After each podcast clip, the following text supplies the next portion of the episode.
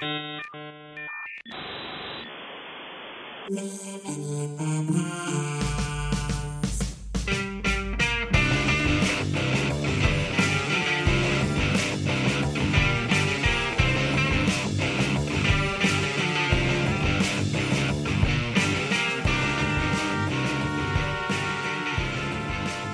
Hello, everybody. We welcome back to Living the Past for another season. It is 1996, and with, today we talk about January. We have got. Okay, Go back. I almost want to start again. Nope. Um, this uh, the first we're, take. we're talking about uh, January 1996. Um, we're talking about uh, we've got some true crime, we've got some UFOs, we've got some Pauly Shore, we've got Mm-mm. Sally Field just like out for revenge. We've Sandy got B. got Sandy B. We've also got uh, Third Rock from the Sun to talk about. Hmm. Oh. And we've also got a, a plethora of uh, of uh, punk rock. There we go, alliteration. Um, in uh, our music, so a lot to Do get we? to today. What have we got? Three. Two? no, no, three. Oh, okay. Um, so this is, uh, and the person that keeps interrupting you is Ben. Um, Hello, that. it's my job. If you're so season, he apparently rips stuff off of other podcasts and interrupts me a lot. So thanks. very You said there was true crime. okay. So, I mean, what if someone's listening to this on a Monday? Well, true. Yeah. Um, we've got. Put your uh, makeup look, on. I'm so I'm so happy. I'm sitting here before nine o'clock on a Sunday morning, hour. coffee, and I'm I'm living in the past. Um, and and it's, it's I'm I'm very excited to get back into um because if you listened to last season when we were talking about stuff, we were we were not especially uh, looking forward to 1996 just because like from the outset it looks like there not not a lot happened and there wasn't a lot of good stuff, but like scratch beneath scratch beneath that surface, baby. Oh, how wrong we were. Yeah. Yeah. So um I mean, not yet. this episode don't, don't, don't, judge it by this one. Um, Yeah. But before we get into all that, we do a little thing here called Living in the Now, where we talk about. So we get all our stuff that's happened to us lately out for a couple of minutes, and we get back in the nineties. So let's do Living in the Now.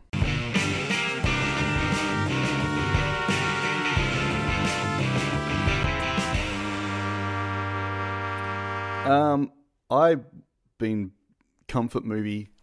Um, work's been a bit shit, and just like you know, we had a couple of a few tumultuous weeks there. So like a lot of my movies that lately that haven't been 1996 related have been just like stuff I've um watched before. I did a I did another Fugitive watch, which was fun. Another. Um, yeah, that's uh, this is my most logged movie on uh, Letterboxd, by the way. Yep. did Does the rating ever change on it for you? Do you sometimes watch and just like have it not a great day and you're like, uh, didn't tick my boxes today? Nah, it's it will always it will never ever stop me from having uh, change my mood around. It's it's amazing. Um, I watched The Departed for the first time in a while. Um, Oh, yeah? I mean, Mal spent the like a good half an hour afterwards, like working out what Mark Wahlberg's character was doing at the end there. Um, whether he's he's working for Jack Nicholson or if he's just like out for revenge, or I'm not sure. I don't think that was his character. I think that was just Mark Wahlberg. Um, I think that was his true self came You know- out, and you that's know the kind of person he is. As soon as I started talking about it, I'm like, this is the wrong person to talk about a Mark Yep. Wahlberg fit. But okay, so taking Ah, away all wait, your all, wait, did he do that? And he got away with it? that doesn't make what? No. Oh wait, Mark Wahlberg. Oh yeah, yeah, yeah. Yeah, that's Yeah, fine. yeah, okay, but, but taking all that aside, what do you think Dignam was doing at the end of like when he shoots Matt Damon's character at the end of spoiler alert if you haven't seen that. um, Uh, I think that's a purely a revenge thing. He's Okay. not working for no one. He just hates, always hated Matt Damon, Yeah. and he wanted to get rid of him. Yeah, and look, as much as I hate, uh, I hate it, but like his character, his acting in that movie is quite funny. It There's a- does fit there's- in very well. There's a bit where he wa- where Mar- where when Matt Damon's looking out from a window onto like the bullpen, and then Mark Wahlberg walks past and just sticks his finger up at him, and then but then sort of like leaves it there as he's walking past. It's just uh, it is pretty funny. Um, he does Angry Boston really, really well. And I, yeah. for a while there, I thought I liked Mark Wahlberg more than Matt Damon. Mm. Yeah, But part of me wishes that their roles were reversed at the end of that film, and I would still like it much we've more. got uh, got baby Matt Damon coming up uh, later in this year. Some uh, Courage Under Fire, Oh yeah. which I think you. I was I was doing the fact sheet for that one last night, and I'm like, I remember you like big big ups for that film, or maybe it's just Yeah, I I very much liked it as a child. For some, I think one of those movies you watch when you're young that you maybe not old enough to watch. You're like, oh, I'm an adult now. This movie was cool. and then as adult, you watch, like, what the Courage fuck? Under Fire. Everyone else in school was like, I saw Wild Orchid and saw boobs. You're like, I saw a well timed military uh, drama thriller starring Cuba Gooding Jr. and a young Matt Damon. David and Margaret called it a dumbed down version of. Uh, I don't even know what a dumbed down version it would be of. A few good men. Uh, There few good go. men. Yeah, there go. Yeah, yeah. It's a few good men for dummies. Yeah. Um, but apart from that, yeah, um, not much else happening in my my world. Um, Let's get to the belief in the room and talk about how incredible Ted Lasso has been and how it's forever changed all of our lives. It has been good, yeah. Right? That's that's that was a and like um I I also was battling with the uh because I tend to I'm a bit of a I, re- I read the um pop culture sort of blogs and and like a lot of the movie TV show sort of sites and a lot of them were slamming it like the season Yeah. like people were slamming the season and I was like I don't know and like I think a few moments were a bit like sort of sickly sweet but like it's also a Bill Lawrence from Scrubs like that's kind of his jam. His, his sickly sweet jam. Um, and it's like it's not i don't want to be one of those people who's like it's not real but it's not.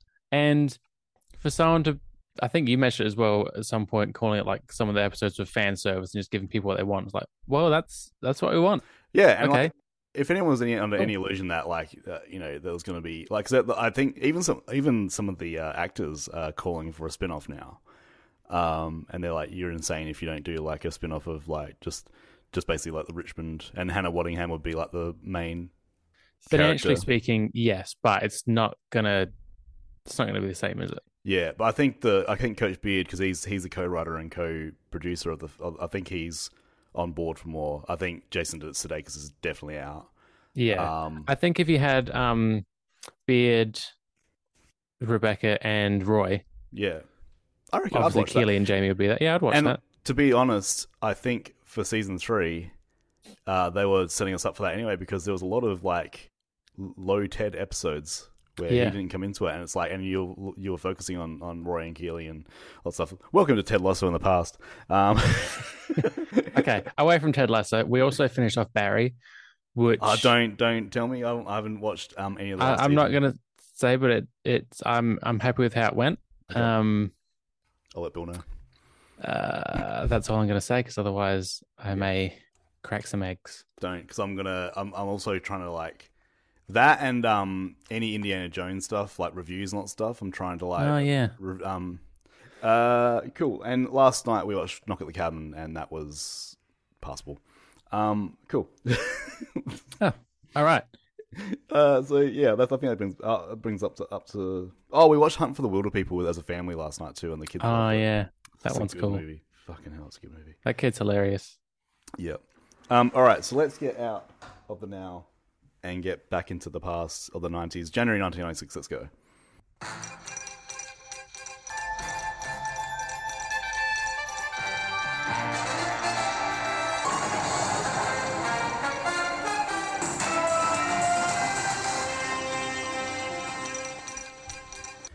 All right, so every year we have an international year of, and this is the international year of the eradication of poverty. We did it! Yeah, I don't know what anyone's complaining about because in 1996 were, we got rid of it, so I don't know why people talk about poverty anymore. It's like it's it's you know, I mean it's a bit harsh. It took so long to get around to this year, but they did it. apparently um they had had the day of it for, since 1988, but this was like the the first year of it, and I'm like, I guess you can't eradicate it in a day, can you? I don't want to do it in 1988. They were like still watching Back to the Future. I don't know. What do we have a few years ago? Like the year of prejudice or something, or yeah, tolerance? Yeah, we got rid tolerance. of that. We got rid of that too. We got rid of tolerance. Yeah. Yeah. we got rid of tolerance.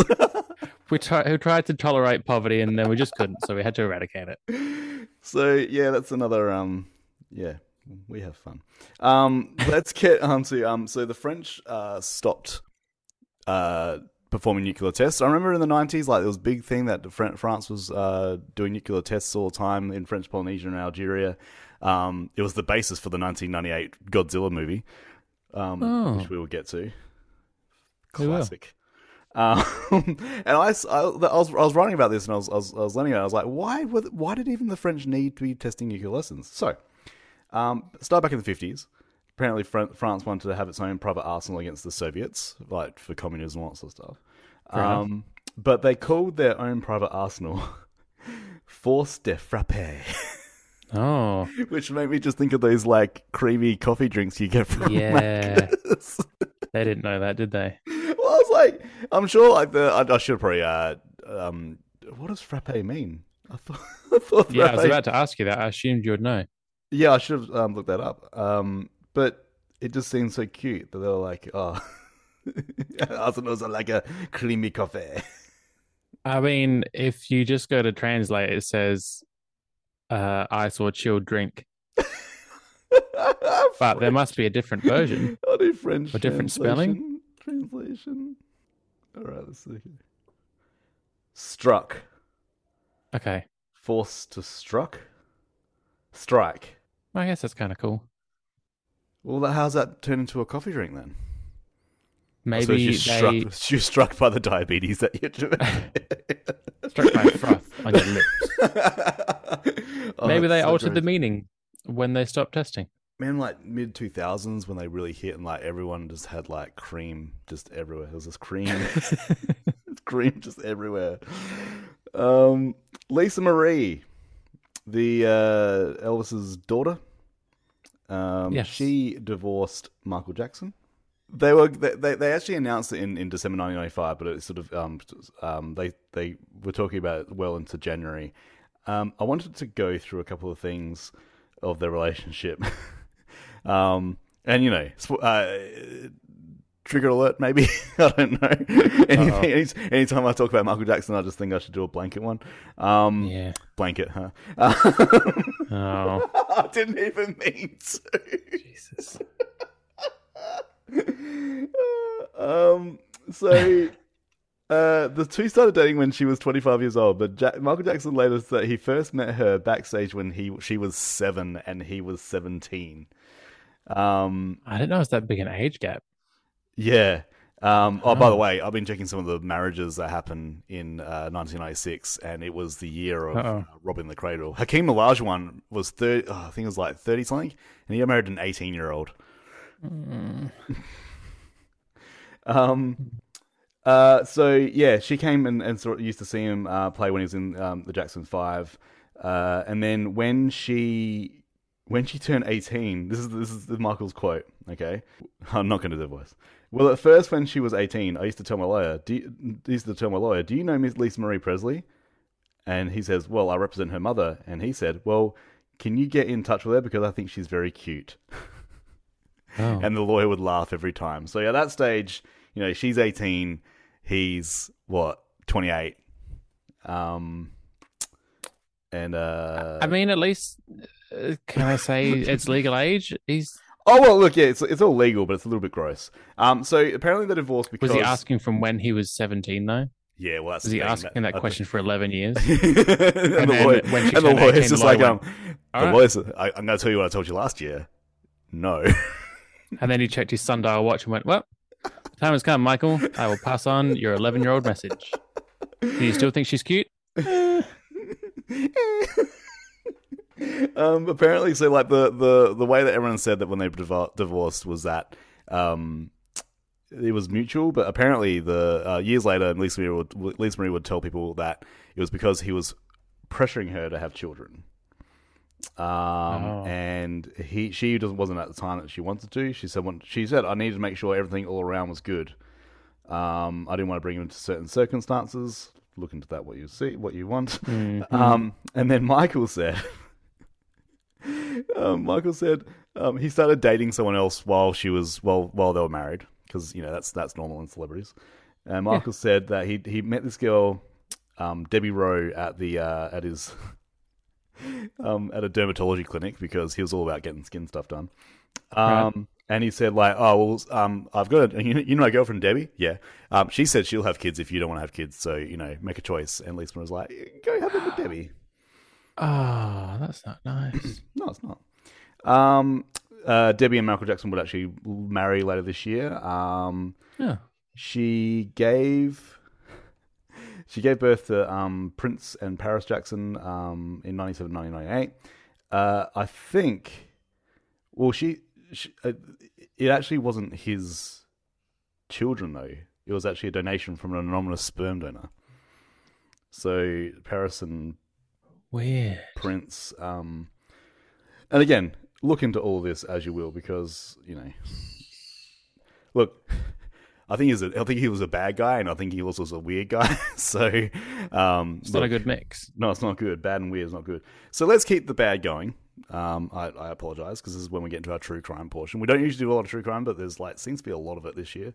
Um, do you know about the Amber Alert system over in America for when I do now. yeah, so when the children when children go missing, there's a um, specific alert called the Amber, um, or it's a child abduction emergency alert, and it was all because in 1996 in January, um, a young uh, seven year old girl named uh, Amber Hagerman um, was uh, mur- oh, well, she was kidnapped and then she was um, later found murdered. Uh, she was, sorry, she was age nine. Um, after being abducted in like a a, a, mall pa- parking lot, his her and her brother were playing, and her brother went home, and she said, "I'll be there in a bit." And then they came back and just found her bike. Apparently, the actual abduction was witnessed to. Um, they never they've never found who did it, but um, the father of Amber was contacted by another father who had a similar thing happen in California. Um, this happened in Austin, uh, Texas. Uh, and they then basically pleaded to the um, uh, to basically to like, the government and to law enforcement agencies that this needs to stop happening, and they made this thing called the Amber Alert, which is, um, you know, it's been successful and been uh, well used, and unfortunately has to be used. Um, but yeah, it was. I see a- as well they've got different names for it in different states where something similar has happened. Oh, okay, I thought it was just a. I thought it was just a all over, but yeah, maybe it's yeah, it does. I yeah. think they probably have it um like across America because it's a lot uh not to be uh offensive, but it is quite catchy. Um Yeah. in Georgia they had Levi's call, Hawaii they had the Molly Amber alert, uh Arkansas had Morgan Nick Amber alert, Okay. Utah they had Rachel alert. Okay. So, like, They would have had like big name cases and yeah, they would have named it after them. But it's still a thing. Uh Google and Bing and Facebook they still send out little alerts when ah, something yeah. like this happens. Yeah, it's crazy. That's it's crazy, and unfortunately, like just fucking horrible that they have to have such a thing. But um, just you know, I'm good on the parents for like using their tragedy to to make some change, and that that's yeah, that was awesome. So it's a pretty heartbreaking story to like if you don't don't read into it if you're not wanting to, because yeah, it was one of those ones that's like ooh, not. Not good stuff. Um, going on to another. Um, so I never knew about this. I don't know if you did about the Israel's Son. Well, which I shouldn't call it Israel's Son murders because it's not actually anything to do with Silverchair. But like, um, have you heard about this when uh, a defense team tried to use Israel's Son as a reason for a sixteen-year-old killing his parents? Okay, no, I did not. So um, there is So there was a- obviously nothing to do with song, the song. No, That's no. just So, coincidence. so what happened was in in um, Seattle, um, in uh, ni- 1996, uh, Brian Bassett and Nicholas McDonald um, killed Brian's parents and also drowned his five year old brother. Um, and so they went to court. Uh, they, were- they were caught and went and and um, their defense attorney uh, tried to use Israel's son because apparently uh, he listens to that song a lot, and also uh, he would he, was, Oh. he danced around the crime scene to it after he'd killed Oh. everyone. Um, this is the actual uh, court transcript of, of, of how the defense attorney sort of tried to bring Israel's son into it. So, um, I kind of feel like wanting to do it as like a down south attorney, even though it's in Seattle. but I You just, you just want to do a Tommy Lee Jones, don't you? this is all almost a script. uh, it's relevant to everything the legal issues, the mental issues, is why this has happened. Um, and he said, like, uh, hate is what I feel for you, the lyrics say. I want you to know that I want you dead. I hate you and your apathy. You can leave, you can leave. I don't want you here. hate and execution. Put your hands in the air. Put your hands in the air. he actually read this out in court. Wow. Um, and then the pros- prosecutors came back and said, "What does this prove? Does this prove that the Bassett hated his parents? Does it prove that he has a motive to kill his parents? No. All it proves is he, it was a song that he played." And the judge agreed and threw it out. And uh, so Silverchair so he came back and said, um, Silverchair do not have not never would condone violence of any sort, um, and basically just like condemned it and um, rejected any allegation that they had anything to do with it, sort of thing. But I had never heard that. I'd heard a lot of stuff about um, like I think there was like a one about Slayer and uh, Ozzy Osbourne and, and all that sort of stuff, but I never heard about Silverchair. Um, No, or- me either. that. That would have been like you know, and this still like they hadn't put out Freak Show yet, so like they're still basking in the in the frog dominance, like they've already been Yeah. accused of that. So maybe like when you when people throw shit at Daniel Johns, maybe think about some of the shit that he had to go through at a very young age. Yeah. Because he's only Uh, 17 now, maybe? 17, yeah. he can deal with that, yeah. Uh, going into uh, yeah, spooky territory almost, we had the uh, va- vagina, vagina UFO, yeah. yeah. the vagina, Vagina. um, vagina uh, UFO uh, incident. So this was a um, UFO that was seen in Brazil by um, a bunch of people. Uh, lots of uh, there's a if you've got Tubi, there is a uh, documentary on there that you can watch. Ooh. Um, uh, Tubi's free, so you can you can check that out. It's actually not. I, I had a flick through it. I'm gonna have a better watch of it. Um, uh, probably this week sometime. But it does. There is like some sort of grainy footage in there. Um, have you heard about this at all? I'd never heard about this. I wish you'd mentioned it before, and I might have watched the uh, thing before the episode. There was um three women in particular saw it. Um, they said that um, a large-headed biped with spots-like veins on the skin and some bumps on the head, um, and the eyes were two red balls. The creature was called E.T. da Vahina. Um, seemed to be wobbly or unsteady, and the girls assumed it was injured or sick. Um, and then they said that they saw the they saw the devil, which seems to be a lot, uh, especially in a lot of these countries. It's like if they see something weird, it's just like it's the it's the devil. Yeah. Um, Chupacabra. uh, lot of lot of yeah, a lot of rumors uh, went around. Um, uh, people seem to think they've seen uh, a lot of UFOs action. Um, apparently, uh, reports of extraterrestrial, extraterrestrials being brought into the local hospital and like being under guard. Um, z- uh, animals at the zoo mysteriously dying. Um, all sorts of. Uh, well, apparently, uh, the film came out in 2020 about it. yeah, that is the that one? the is that the yeah that's the one yeah yeah so it's actually Okay. been it's actually pretty pretty recent so yeah it's called Moment of Contact um so yeah There's Family- apparently there's family a, movie night tonight I know what we're watching there's a UFO Files episode about it as well from 2011, Ooh.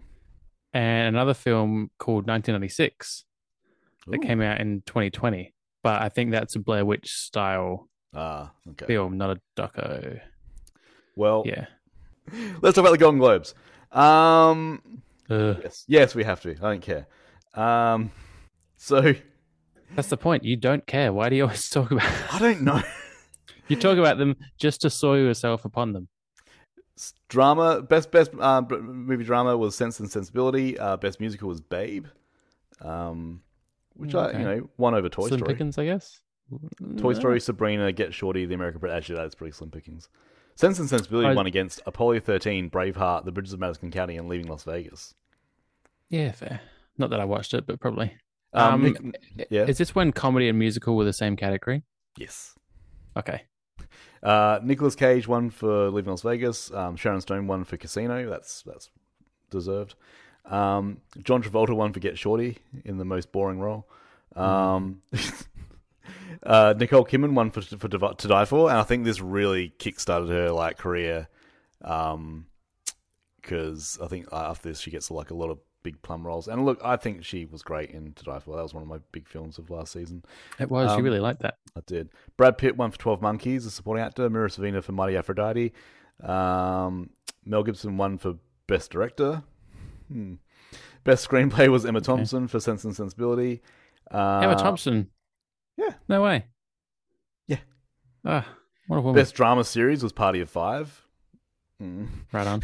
Cybill won for best comedy or musical um, series up against Frasier, so it's a fucking whatever. Um, uh, You sexist pig. nah, Cybill, yeah, Cybill, Cybill's awesome. Jimmy Smits one for drama series. Good old Jimmy. Um, I really liked him in. Um, was he in Dexter? Yeah. Yeah, he's the worst. Ah, I like him. Laura was obsessed with him, and I just made me hate it even more. Kelsey Grammer won for Frasier. Of course, so. Dope Niles. Uh, and then uh, best lead actress was Cybill Shepherd and Cybill, Jane Seymour, and Dr. Quinn. One against Gillian Anderson in X Files, so that was fucking robbery. Um, and then the rest of it, yeah, whatever. So yeah, that's our Golden Globes. Um, and then, man, so much stuff in the events of this one. Yeah. Uh, we have um the 1996 Big Day Out came. Um, a lot of stuff didn't come to Adelaide. if you look at there's a there's a list that you can find about who went who went to each each uh, stop, and Adelaide is left out on quite a lot. Uh, but we yeah, had, quite sad looking at it now. Uh, Billy Bragg skipping Adelaide because I did, yeah, he was here recently and he seemed to really like it. And Reef. Well, The Okay. pleasure. Can't wait. that's what people wanted to hear. Yeah, and then, even though they hadn't heard it yet, it's like, I think you got something else in the background there, guys. Can you play that? oh, no.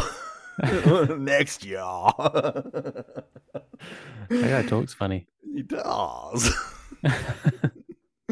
um, we had Porno for Pyros, Rage Against Machine, Elastica, The Prodigy, uh, The Jesus Lizard, Tricky, Brilly Bragg, Reef, Tism, Nick Cave and the Bad Seeds, Tumbleweed, Regurgitator, Spider Man, Radio Birdman, Spider Man, Spiderbait. she had, remember she had? Um, that changed. That changed the name. Um, and Magic Dirt, Ammonia, Custard, Powderfinger did not come to Adelaide. Take that, Bob. It's too far. Um, and then a bunch of other people. Like, You had. Rancid do uh, two shows. What's that? Rancid did Sydney and Melbourne. They did that, and they also played. Um, oh, there was another. Uh, um, they played Livid. I'm pretty sure as well. Uh, but they didn't come to Adelaide that tour. I'm Yeah, it's sure. weird. The like I'm used to seeing a bunch of bands not do a certain city, but like if you go through the wiki page of who was at Big Day Out that year, they're like it's a very very long list Yeah, it's huge. Yeah, some bands that just did Sydney or just did Melbourne or just did Sydney and Melbourne. that's probably their local bands like- and all that stuff too.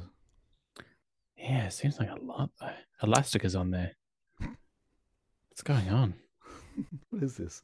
Um, all right, cool. Well, Super so- Jesus did one. yeah, the, what Adelaide? Yes, Yeah,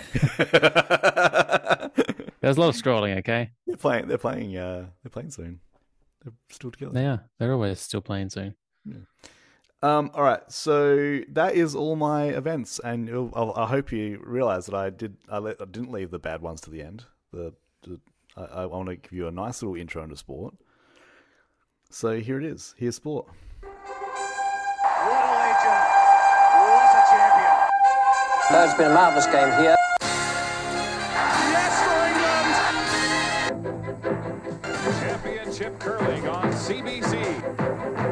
Welcome back to Pleasure Town, everybody. I I'm gonna get straight to the punch because I think boxing, 95 is was, 95 was a long time ago, but I think that I mentioned the World Darts Championships. They started on Boxing Day. like you said, I'm, I'm going to get to the punch and start with darts. Started on Boxing Day. Come Oh on, my god! get with it.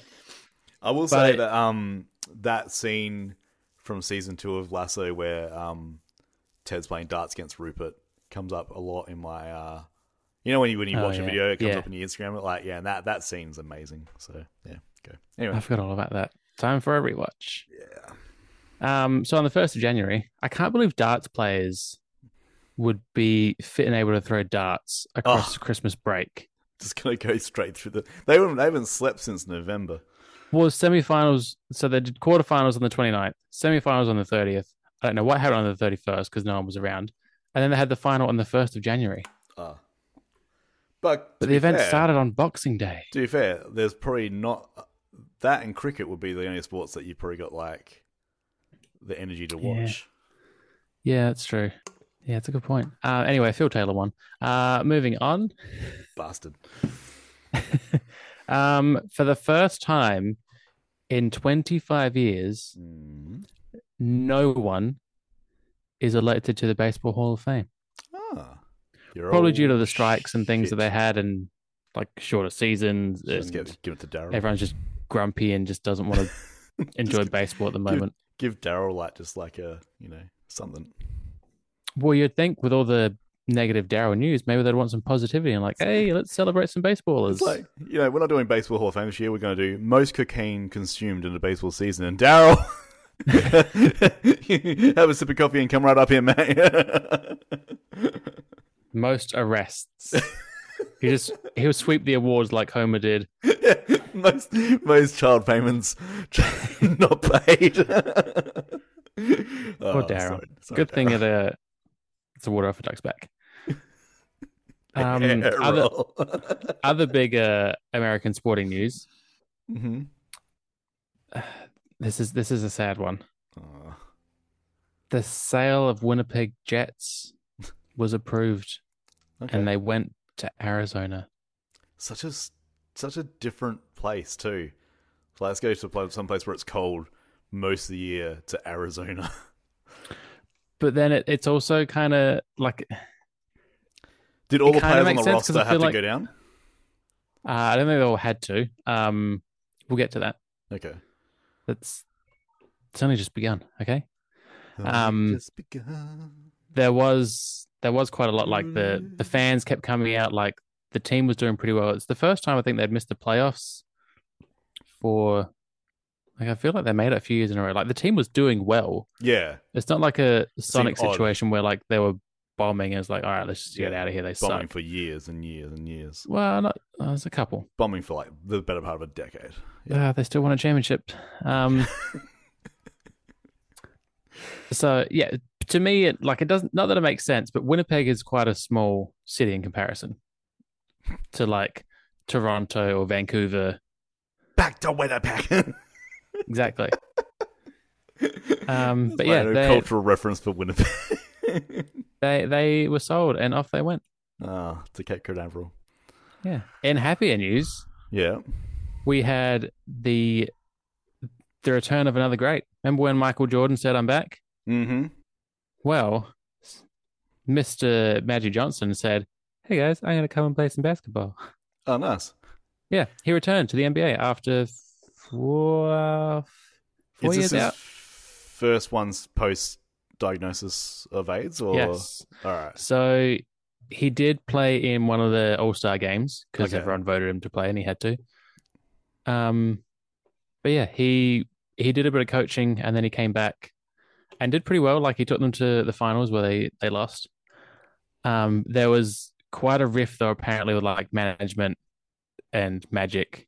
Like he wanted more game time. He wanted to be like a superstar again, but he wasn't actually that great.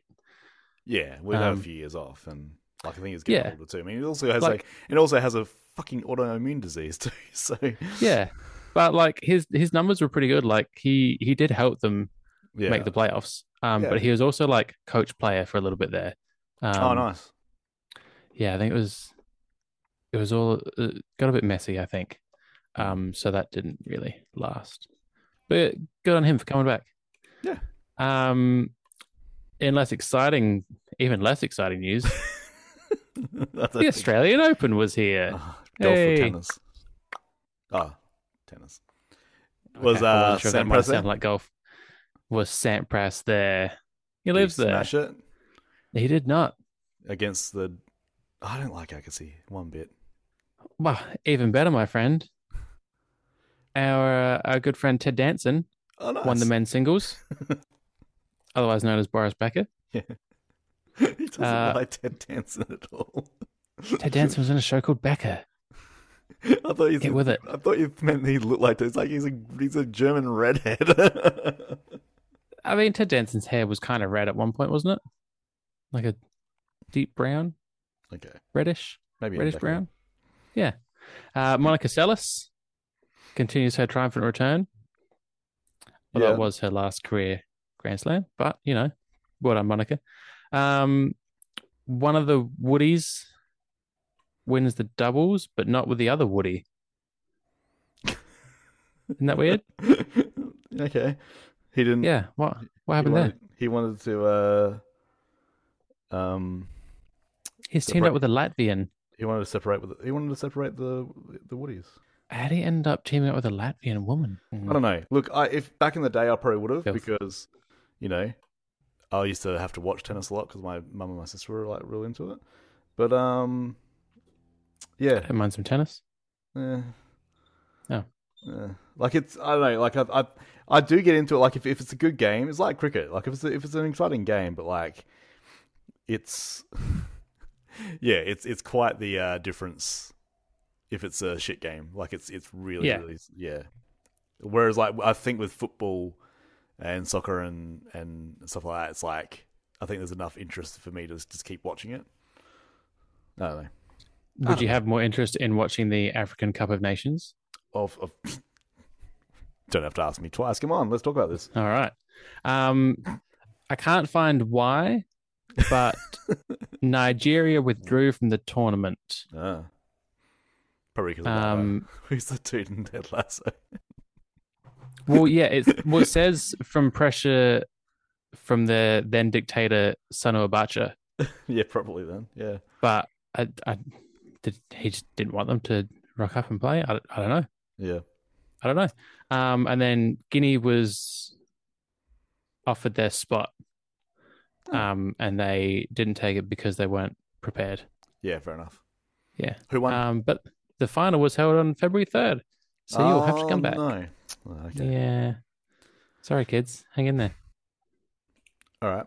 But that leads us to the moment everyone has been waiting for 1996 sports. Curling. Oh yeah. We're back. We are back in Canada. We have the Canadian Senior Curling Championships, which I don't believe to be elderly, but just adults. Knowing curling, it could be to seniors. Who knows? I don't know. I think seniors would die. Like it's a pretty physical sport. If you're a sweeper, I guess. Yeah. oh, If, it's, if you're But if just, you're like just the- throwing that rock, Yeah. I suppose. Yeah. I don't know. Um, we had two events: the mixed curling uh, that was on PEI, that's Prince Edward Island to the normies.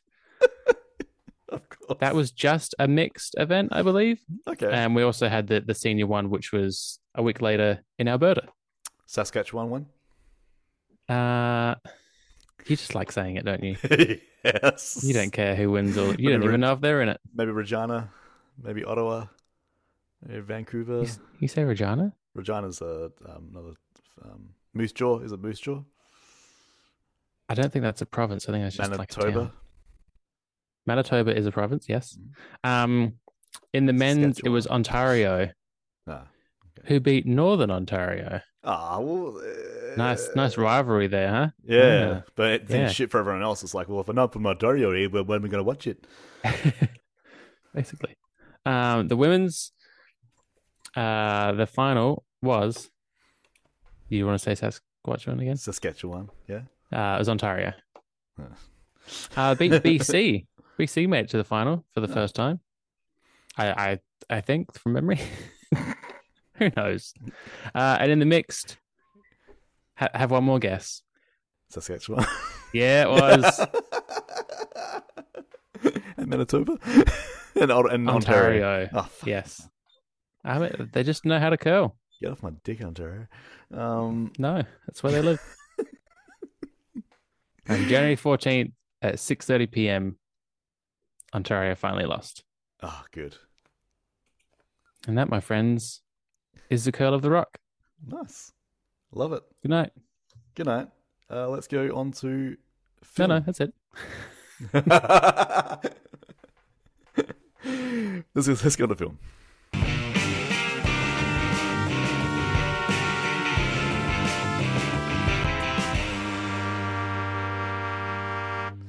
Um, alrighty. So, as a, as as my friend Andy would say, "Oof."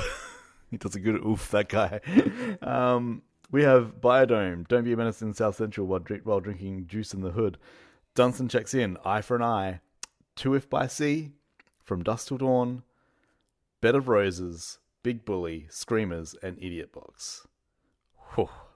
Can I just mention that Two of by Sea is also called Stolen Hearts, Ah. Did it steal as steal per your? the trailer I watched. Did it steal your heart? Mm, I don't think so. Did you watch the whole film? I did.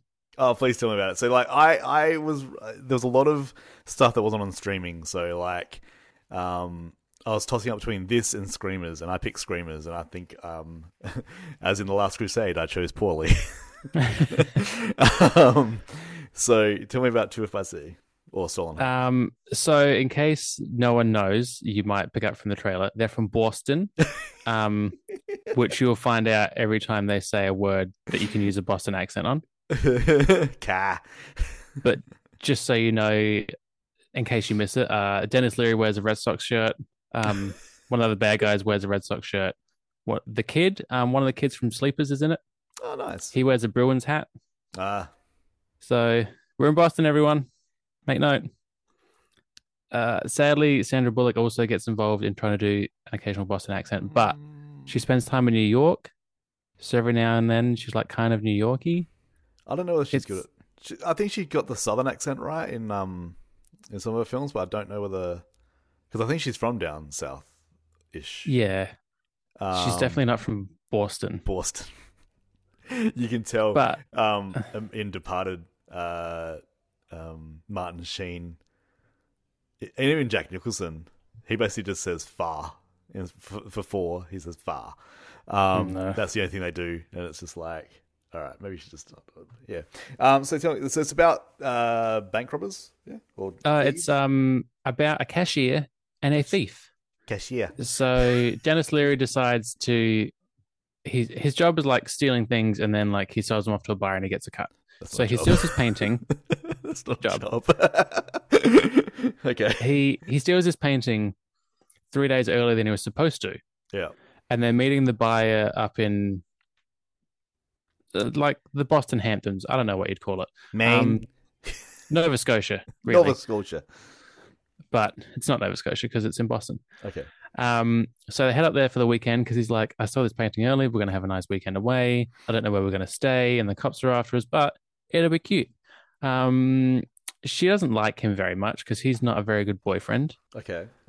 but Denis Leary's not a very good boyfriend. Wow. she's just a cashier, you know. This is the best she can do. Uh, and then they crash in this house that happens to be empty, and the neighbor is a very uh, well-to-do British man that she finds quite attractive, and Denis Leary thinks that he's gay. who's who's the, who's, who's played that? Who plays that? Uh, I don't know. I've never seen him in anything before, but he's not bad. Like he's fine. Um, so she starts hanging out with this guy, being very flirty, and Denis Leary doesn't murder him for some reason. I think he's keeping a low profile. Um, the there's some like Denis Leary's boss is making his way up to this little town to get the painting and meet the buyer. He's very angry all the time. He's very very bad, Joe Pesci. It's got Oh, Mike Starr. Yeah. Um, he's a FBI agent called O'Malley. and at one point, he rocks up to a crime scene, and the guy, this other little cop, goes, uh, "O'Malley?" He's like, "Yeah, what?" It's like, "Oh, I just, I just thought, like, thought I'd be more Irish." It's like, "Yeah, like top of the fucking morning to you." oh, Yaphet Kotto's amazing. He plays. he's really, um, really good. He plays the FBI agent in um uh Midnight Run too. I wonder if there's some there's, there's some crossover there because like He reminds me a lot of a young, well, not young, I guess, same age, Sam Richardson. Oh yeah. Yep. Yeah, Yeah. Good. but not as not as cute. A bit, a bit meaner. I like it though. Yeah. Um, they do make a weird Homer Simpson reference as well at the start. Okay. He Good- he good. says he has a plan, and she's like, "You've got a plan like Homer Simpson would have a plan." Yeah. you know, someone must, you know, someone someone's probably gone, oh. But they also Denis Leary is saying that Cats is a bad Broadway play, um, and it is for fags. uh, And Sandra Bullock says, "What about Batman? Isn't he a fag because he dresses up?" oh. Yeah. Um, Mm. but then later on, the uh, the four other cronies. So Mike Starr from Dumb and Dumber is one. There's another guy from Things, the kind of guy you see him and you like, oh, you're from nineties movies.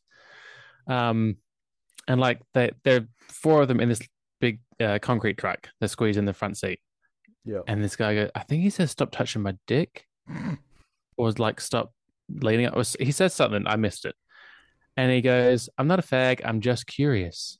Oh my god. Yeah. So really, like we've heard it a lot throughout the '90s, but they're really throwing it around. I wonder if Oh, Denis Leary did a. Uh... Oh, yep, he wrote it. And directed it. No, he. No, he didn't direct it. Bill Bennett directed it, but he he wrote it. So like, yeah, he's probably like, yeah, let's, let's put. yeah, he more of that he in. did the screenplay, and he was he had a lot of involvement in it. He also name drops Trump as like an impressive thing. Ooh. Um, we also hear the R word quite often. God. Uh, so anyway, uh, O'Malley, the FBI cop, find like he's trailing them very easily because they're very stupid. They find them. Um, the neighborhood kid is showing Denis Leary sex tapes of the British guy, and then he's like, "Oh, hang on, that's one of those fancy paintings in the background, and I'm a painting thief, and I know that painting. That's in a book that I saw." So they go to arrest Denis Leary and Sandra Bullock, and they're like, "No, no, no, wait, I can, I'll find you the buyer of who wants to buy the painting." And he's this toughy English man next door, and they go into Ah, his house. ah, okay. All the paintings are f- just copies and fakes. They're like, no, it's not him. But Denis Leary, the former plasterer who doesn't want to be a plasterer anymore, noticed that the wall has recently been plastered, Ah, and he so- finds a hidden room with all the real paintings. you know when because I think his wife helped him. and It's like they must have been like, I could be an I could be an ex plasterer and know that the wall's different. All right, we've had genius for today. Let's go have a, let's go have a drink. He's gonna have eight cigarettes. um. So then the FBI man O'Malley lets them go. Regardless yeah, of the the- fact yeah, that the he's a thief, a- he evaded the cops, he stole a car, he, he sounds a lot like a into character the in Midnight- house. He sounds like a lot like a character in his in, in Midnight Run. Um, Um, they they caught the main bad guy. It's it's a real Scooby Doo ending, and sadly, Sandra and Denis stay together. Uh, they're walking down the street at the end, and she's like, "Are you going to quit smoking?" He's like, "Oh, I think about it." And she goes, "Bye," and she walks off, and it's great. And then he comes back. He's like, "Okay, okay, I'll quit." He's like, "Are you going to get a real job?" He's like, "Uh," she's like, "Bye," and she walks off. Like, yeah, Sandy, just fucking run. Um, Just And then- again, like throughout their entire relationship, I think they've been together for seven years. She says he's 35 and she is 30, and for seven years his life has gone nowhere, just full of empty promises. And she made him make more empty promises, which he made, and they walked off into the sunset together. And you know what? A genius concept would be that they come back in two years and have a baby, and it's three if by sea. Uh, Cashier, a thief, and a baby. Wow, I'm still- walking on sunshine. They're still having the same relationship problems because he has Uh. not got his life together because she keeps giving him chances and he keeps blowing them. yep. Take Uh, a leaf out of Rosie Perez's book, everyone. He's got to go. um, I don't know what to talk about first. Let's talk about. I'll, I'll go talk about Bed of Roses. Um, Christian Slater plays um, kind of a creep. Um, he plays. He plays a guy who, uh, in a in a he works in a flower shop, um, and his wife died recently, and he's very aloof, Oh. and he walks around the he walks around New York at night, not New York, uh, it's uh, Pittsburgh, I think, um, and he just um, there's another there's another uh, lady. Um, she will open up. It, it opens up like basically halfway through a conversation of her like you're closing this deal. She's a big big sort of um, business lady, like crushing it. And then she gets uh, notified that someone from her past has died. We don't know if it's her dad or anything like that. It's just someone that's died. Um, Okay. She's crying in her apartment, and Christian Slater's out on his midnight walks and looks up and sees her, and then sends her some flowers, but she doesn't know that. Um, Oh, and he delivers them, and then like she needs to know who sent the flowers, so she she tracks down the flowers and goes to the flower shop, and Christian Slater's there, and she fi- he finally goes, "Look, I sent you the flowers because I look into people's apartments at night, and I saw you crying, so I thought I'd give you some flowers and make you feel better." That's okay, isn't it? Yeah, absolutely. Yeah, why not? Um, the way she tracks him down too is um, she finds she she basically tries follows him, and they said um, she goes to the shop and he's they're like, oh, it's twelve o'clock. He's usually at the library, and then we come in and he's sitting with a bunch of kids being read a story by the God. librarian. and he's like, I go there every day because it's so pure and so nice. I'm like, this guy's a fucking freak. Yep.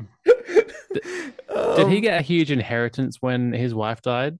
And he was like, a, no, so around he he was a uh, basically like a day trader. Like he was like really like a financial whiz, and like he just left. So he's super rich. He's super rich, and he also had like um the his grandfather left his flower shop to him in his will when he died. So like he has this amazing flower shop, and on the roof it's like basically like a full on garden. Um, they kiss. She doesn't want to get too involved, but then he wears her down, and they start That's dating. what they do. Um, then he finds out. Then it goes real dark, where you find out that the guy who died at the start of the film was her foster dad, who is in, pretty much implied that he molested her. Um, and she has no, she has no family. Um, she's got this sort of um, they couldn't get Janeane Garofalo, but they got someone that kind of looked like her. Um, wearing glasses that I don't think had any lenses in them. Um, and As was the start at the time. then uh, he does the, he does the worst thing possible. Like they they're, they're back together. They go up to his family's place for Christmas, and then he proposes to her in front of his family while they're opening presents, and she's like, "No." Um, and then she, at this, at this point, me and, me and Mal were watching it, and we're in bed, and it was really, and we're really tired, and she's like, "How much longer is to go?" and I said, 12 minutes. She's like, oh, okay. so we watched it. It's like a real short movie. It's like 87 minutes, and it felt like three hours. Um, they end up together. It's all fine. Um, and he, it's so, it's a, it's a weird movie. And, um, Josh also- Brolin's in it. yeah, baby Josh Brolin's in it. He's a bit of a douche, um, which he Nice. plays well. Um, and there's no even um, uh, Bon Jovi Bed of Roses. I was like, There's not. no, What? no. Why And do they call the film that then? I think it's from a poem or something. I don't know. I don't, I don't really. I wasn't really watching. um, I also watched Screamers, which um I'd always always seen when I was working at the video store. That the the front cover of this is quite looks quite cool. Um, it's got uh Peter Weller from RoboCop, and it Makes is me think of Tremors. it's terrible. It's uh, you know what Tremors is better. Hmm. Um, this is about um, oh, fucking I don't know. Um, they work out that there's this like on, on a distant planet there's this um fuel source, so um they go to mine it. Um, but then other people want it, so there's like a war going on. It's also really hard to mine because um, if you get exposed to it, you die instantly. There's like a lot of radiation. Um, uh, and there's these things that that have been built um, called screamers, and they're in the ground, and they're like little. I'll put it up on the Instagram. They're like little blades with legs. The actual the actual design looks amazing. If they actually did more, like showed more of that, it would have looked. It would have been a great movie. But they they go underground, and then like um, when they come up to you, and then and they scream as they get closer to you, and then uh, they just slice you in half or slice bits off your body. Oh. Um, Oh. and it's a movie about that and Cool Screamers has no business being this boring because it is so it's a slog to get through. Um, I ended up I paid for this and I ended up like kind of like skipping through it a bit because I was like, this is taking too long. There's lots of like scenes of them just walking. Um, they Thank come you across for telling me not to watch it. yeah, they come across this um they come across this kid. Um and then the, like the kid's like, you know, quite sort of sad and like crying and like they're, they're looking after it. And then uh you find out the kid's actually a cyborg because he gets shot and there's like just there's like moving parts and stuff inside of it. Um and they come across these two guys that are like living out there sort of like um they're like kind of like uh, pirates, like, like they, they, they sort of um, pick off people and and and steal their stuff. But like, they're, they're, yeah, all these kids are actually cyborgs, and there's a scene Oh. where where a bunch of these kids come out and they're all they all look the same. I'm pretty sure they got some little people to fill in some of the roles. But there's the scene where like they're coming out this door and then they're just mowing down them with these with machine guns. But it's like they are children. They're cyborg children that want to kill them. But it's like it's a They're not prolonged children, scene. Paul. They're robots. Yeah, there's a, there's a prolonged scene of like seeing these things that look like children just getting mowed down by machine guns, and it's fucking amazing. Um, Are the are they made to are the children robots made to be like like some sort of pests or yeah, they're kind of like uh, they kind of uh, intelligence, like they get they they they they get picked up, and they oh they they um they they draw the screamers and stuff to prey. So like they go out and they find people, and then they send a signal to like the screamers, and the screamers come to kill them. right? Um, Okay. the, the funniest thing was that like there's heaps of smoking in this movie, um, and then at one point they start smoking these red cigarettes, and what you find out is that the radiation on the planet when you go outside uh, is deadly because this this the air goes into your lungs. But they said the way to combat that is to smoke these cigarettes. that then the smoke from the cigarettes that goes into the lungs keeps you alive.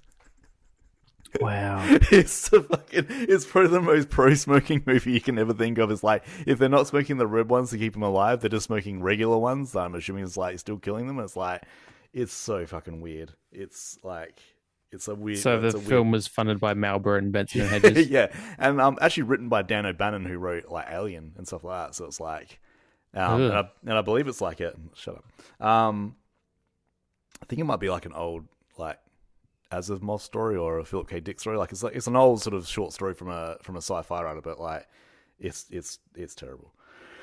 So I get that one star. Um, I I watched this while kind of watching the football, so I only gave it one star. I didn't pay close attention, but Dunston checks in. Dunston checks Never one really star, one star for Dunston me- Chicks. Oh, my stars. Okay, all right. I mean, they've got a live. Okay, Like- yeah. If you if you look at it from the humane part of it, of course you're gonna hate it. Well, I mean, that's kind of the entire film. um, now you talk about Monkeys monkey, doing not- tricks. you, you, you talk about monkey, not Jason Alexander. the uh, the true monkey and the kid. That hairpiece too. And- I thought it was good. okay, I think it suits him. your ball. it looks exactly like the one in that episode where she throws it out the window. Yeah, because they probably saw that episode and went, "I think that suits him." or are you mad that you just think that you might have just missed out? And the rest of the room probably went, "I don't think it suits him." But one person's like, "No, no, no, no, no, it looks It's good." Um, Also, I- if he doesn't have it on, then he's George. I, yeah, true. I watched this a couple of years ago with my kids, and I think they liked it. Um, I believe it went on for a bit too long. Like it seems like it's a, yeah. Um, but it's all about him getting like like another star for his rating. Is that this one? Yeah, it's kind of like the Michelin star for hotels. Like you need to get accredited to have an extra, to like the five star. Like you want to be a five star hotel. And he's trying to get things ticked off, but then the monkey keeps ruining it. Oh, that monkey. Um, A dear monkey, uh, funky monkey. I, I, gonna, I, I did watch From Dusk Till Dawn. Um, now this one, this one, um, I, I used to be on another podcast, and this is heralded the end of like 'cause when we watched this, and I came in and I'm like, this isn't very good anymore, and then the other people in the room were like, this is amazing. I'm like, I don't think we're on the same page. um, Are we uh, on the same page? It's uh, it it uh allowed me Having said that, I didn't watch it, and I haven't seen it for a long time. Um, so it, it allowed me to get rid of my DVD copy of it, which is a, if you know me, that's a big thing. is. Um, it is a movie for a certain age that I'm not anymore. Like I get the appeal of everything about this. Like I get the appeal of um, Clooney is is a good action star in it. He's actually probably the best part about this. I, I love Clooney in this. Um, Tarantino um, plays a creep really really well. I don't know how he how he does that. um, uh, Tarantino randomly did he write in a scene to make out with Salma Hayek's feet, even though he doesn't want to make out with feet? hmm. Did that happen? yeah. um, Did he also do that with Juliette Lewis? No, that bit's just like she, yeah, he he just sort of leers at her. Um, he doesn't actually get to do anything with her, but like it's like it's just it's just as gross.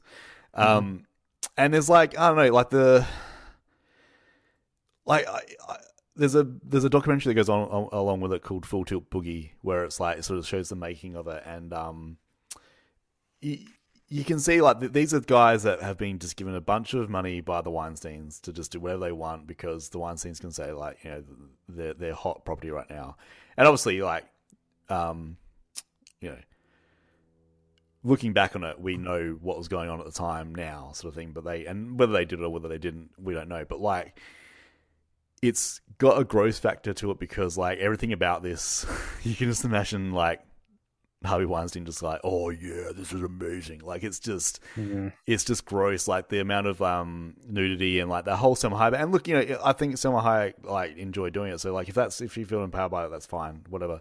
But um, me and me and Mal watching it, it was just like it goes on for a long time, and then when the vampire bit comes in, I was expecting it to be, I was expecting it to look better because it it has a bit of a Mighty Morphin Power Rangers feel to it at times because like like. I I know at the time they're like, "This is amazing." Do they look like you know, Buffy vampires? little bit, yeah, yeah. Like it was just like, and it's and it's it's it's very violent and very sort of bloody and gross and stuff like that. But like it's very rubbery as well.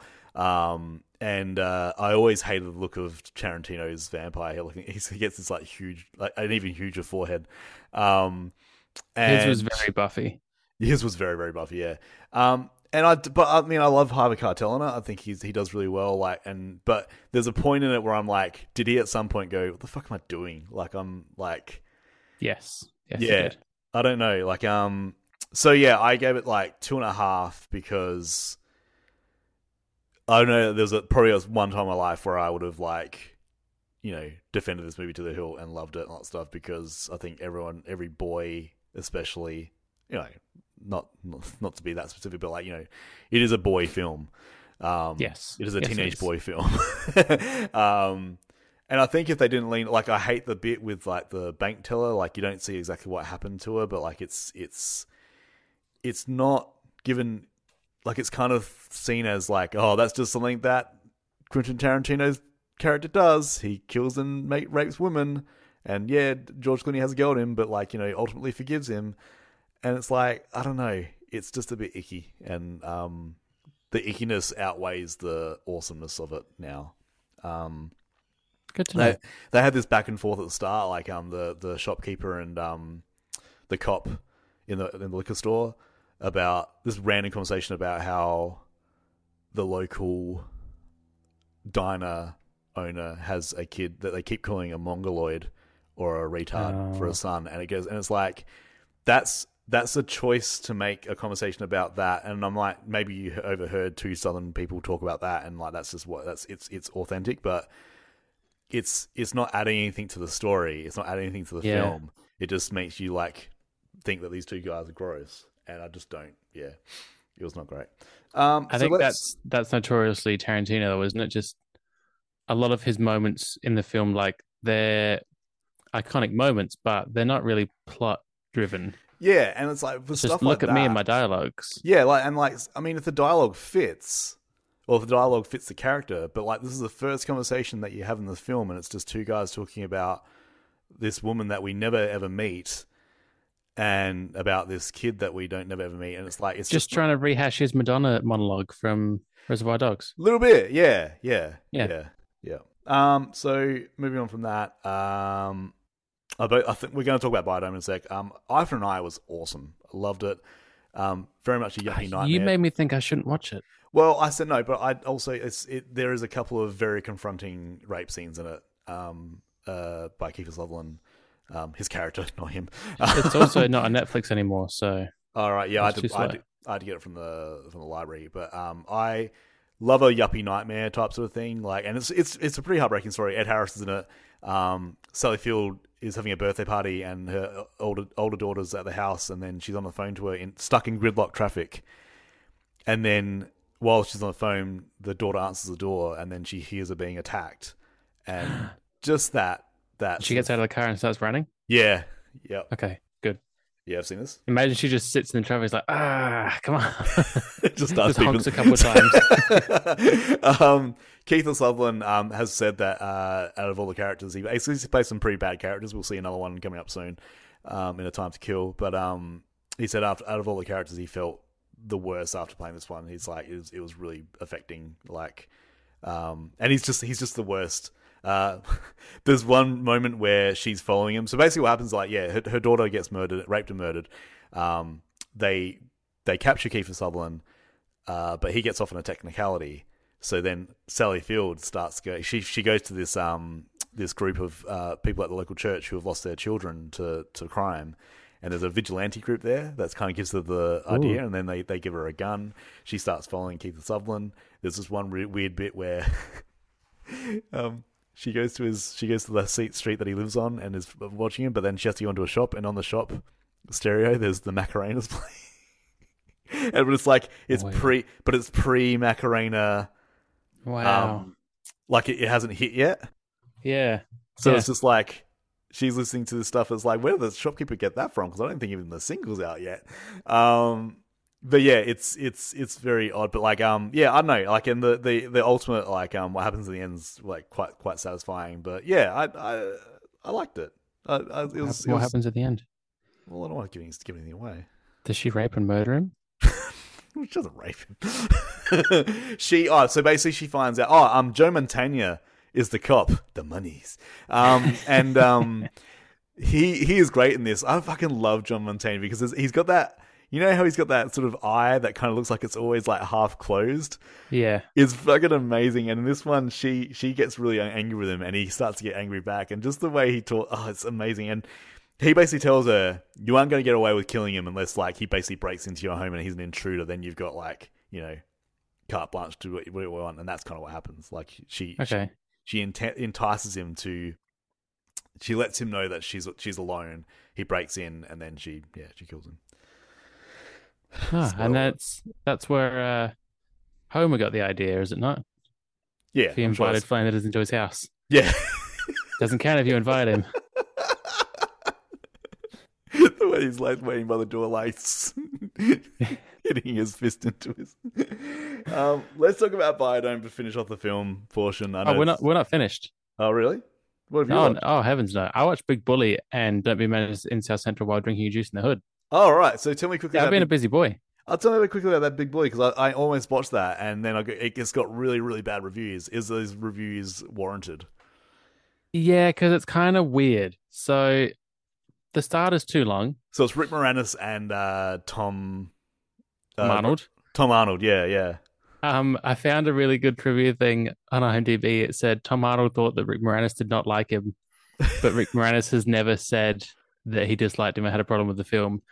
And Tom Arnold has continued to support Rick Moranis' career, which just sounds exactly like Tom Arnold. It's like, "Do- are we are we friends? Are we Do you- friends? do you Are we like friends?" Me? Did you like me in the film? And Rick would give him nothing, and he would continue to just want to be his friend. I don't want us to turn out like Rosie. Tom Arnold is a Labrador. He is a human form of a Labrador. I don't think I don't think there's anything dodgy about him. I think he might be a decent person because he seems very Yeah, he's, happy. he's a Labrador. He's a Labrador, yeah. Yeah.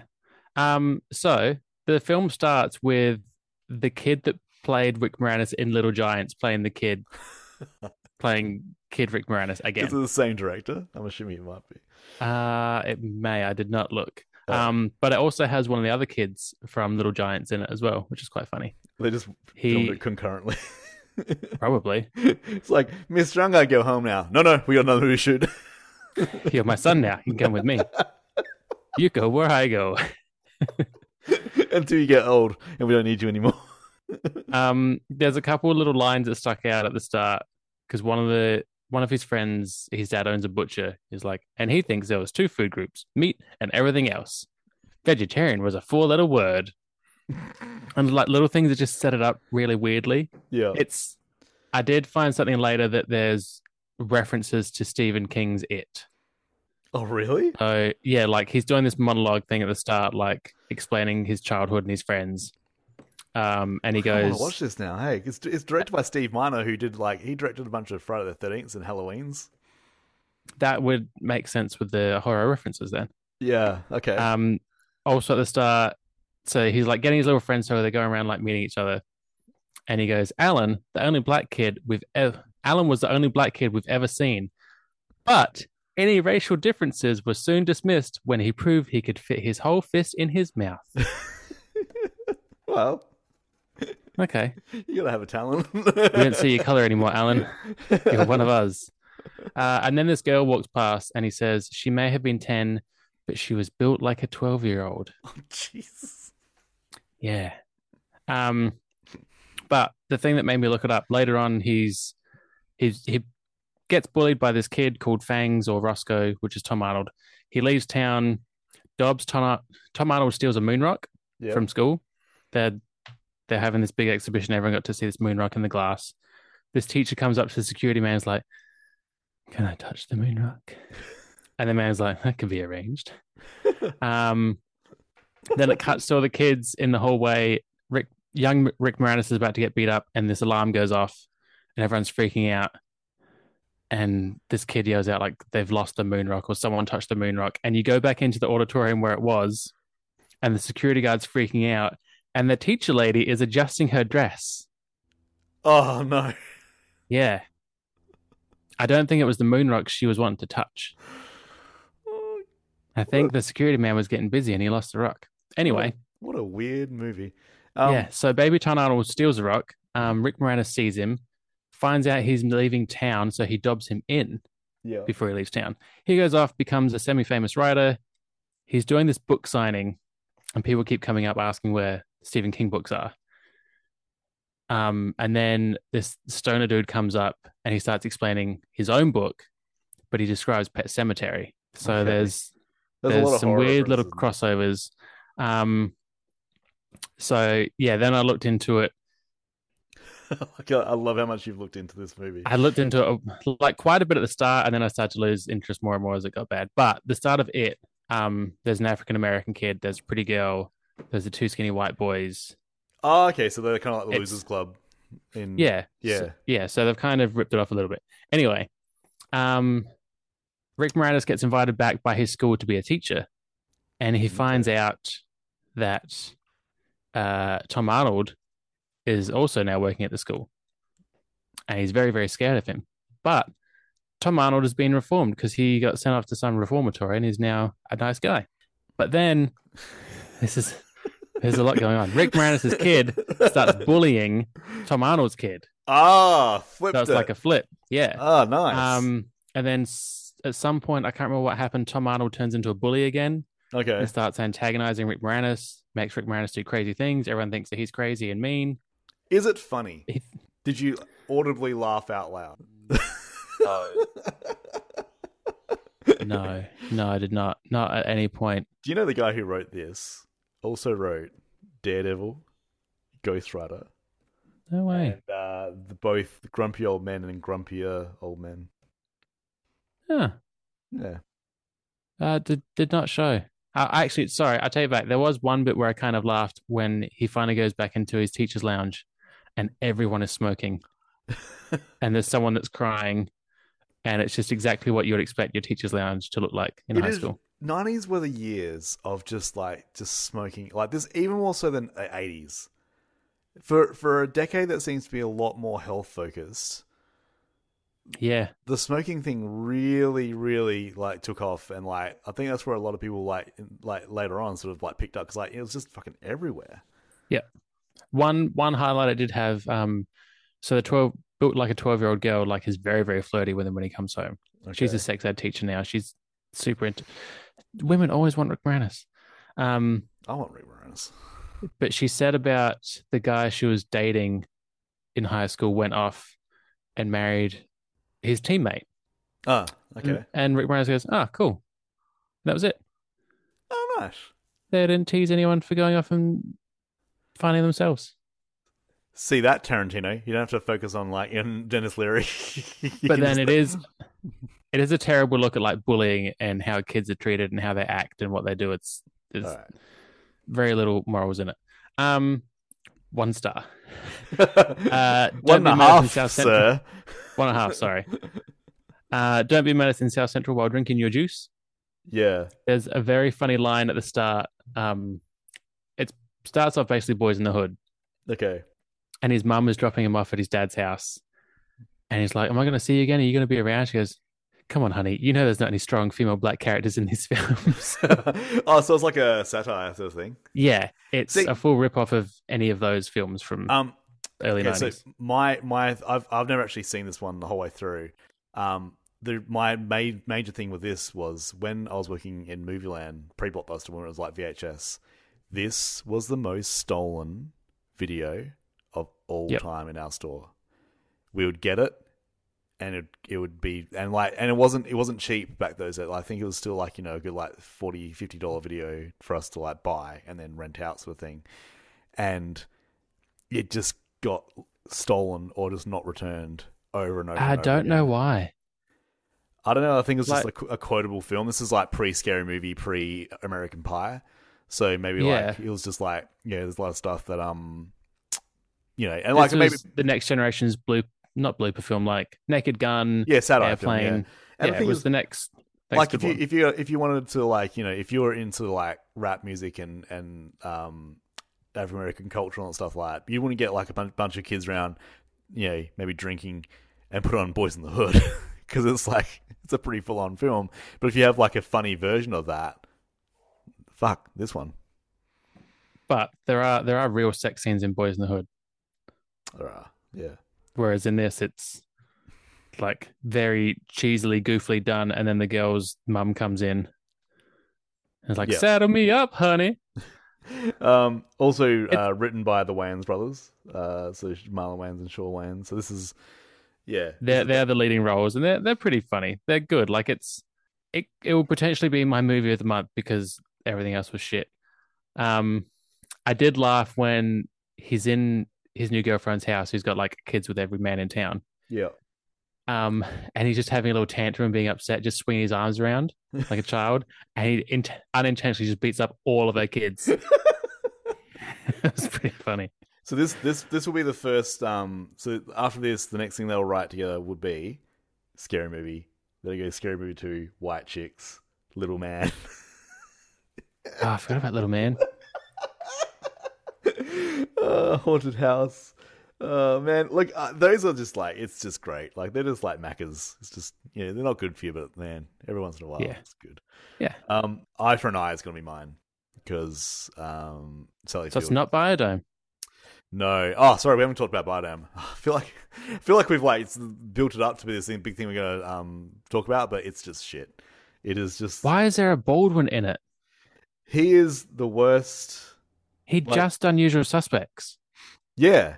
Um, he's the one that sort of um later on went like turn, born again Christian, and maybe it's like maybe it's just like I've, I know that I've been um uh of, of my sins against film. I need to repent. Maybe. or um because he is the worst part of this film. Like when you when you out annoy uh a Pauly Shore in a Pauly Shore film, you are fucking annoying.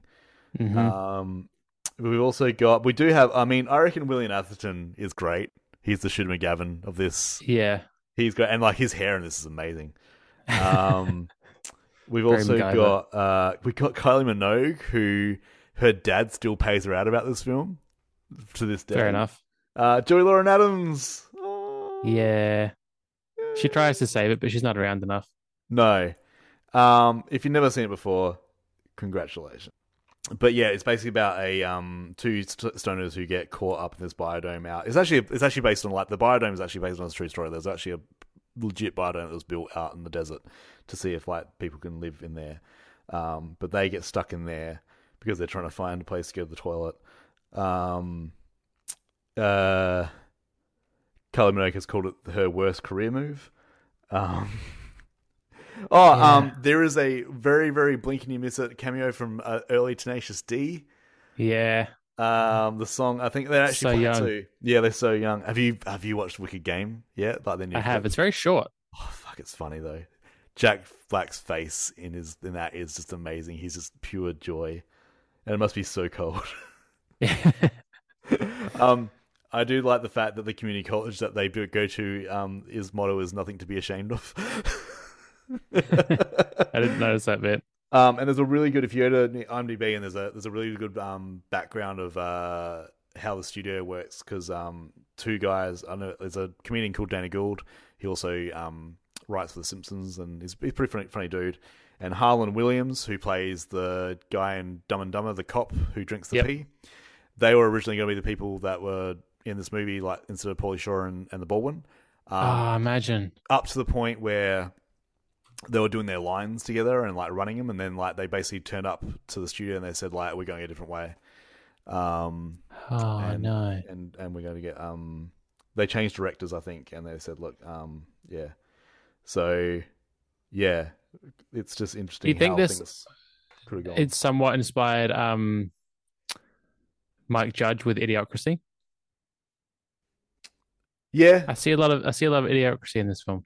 Yeah, if it was if it was done if it was played a different way, if it was played like kind of a bit smarter, um, and I do think sometimes Idiocracy is given like, um, maybe a little bit too much credit, but um, Yeah. yeah, uh, but yeah, I think if this if this was played smarter, it would be like a lot more. I think that's maybe the the film that William Atherton thought he was signing up for, and then, um, and Yeah. you know what? Good on him because he just he he he he acts his heart out where, wherever he is. I believe I believe he might be in the new uh, Ghostbusters. I think he comes back. Oh. So, Oh. Um, also- there are some some little standouts though. Uh, I was impressed because in the past we've had Pauly Shore movies and Laura looked it up. Apparently he's asexual. okay. Not that that's our business, but there's been some homophobia in his films in the past. yeah, In this one, they say we go both ways and then pretend to kiss. yeah, Nice, Yeah, but they like- also sneak into the beds with the two that scientists. bit is creepy. not like if you just sneak into the bed and go to sleep. That's not Mm. nice. But you know, if you just get in there going to sleep, whatever. But like, know. where are your hands going? Your hands don't need to go down there. I thought you just wanted somewhere warm and comfortable to sleep. I don't know, man. What? We should talk about the soundtrack though, because it is one of those ones. It's kind of like Tank Girl. Uh, a lot of unsigned or like you know pretty early punk bands on there. You got the Rugburns, Magnapop. Was Reverend there a Horton Tank Heat. Girl reference as well, by the way?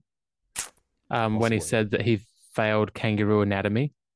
A little bit, yeah. Hey, um, Reverend Horton Heat, uh, Voodoo Glow Skulls. I remember I, I heard in there. Um, Faith No More. Um, what else? It's okay. There wasn't a lot that really. The Ramones in there. Yeah. Um, so yeah, no, it's it, like the, it's one of those ones. The soundtrack very much. This like I could start writing a uh, in-depth article about the amount of '90s movies where the soundtrack overshadows. What What about the JFK nod? That was pretty Did good. that not tickle your fancy? a little bit, yeah. Back and to the left. very Back and to the very hard very hard to find though i will say. Um legit like legit legitimately hard to find. Like if you, i'm sure you can download it pretty easily but like Also not worth finding. So yeah. But so yeah Don't iphone bother. is one minor thing. But yeah we'll uh we'll move on. Um to tv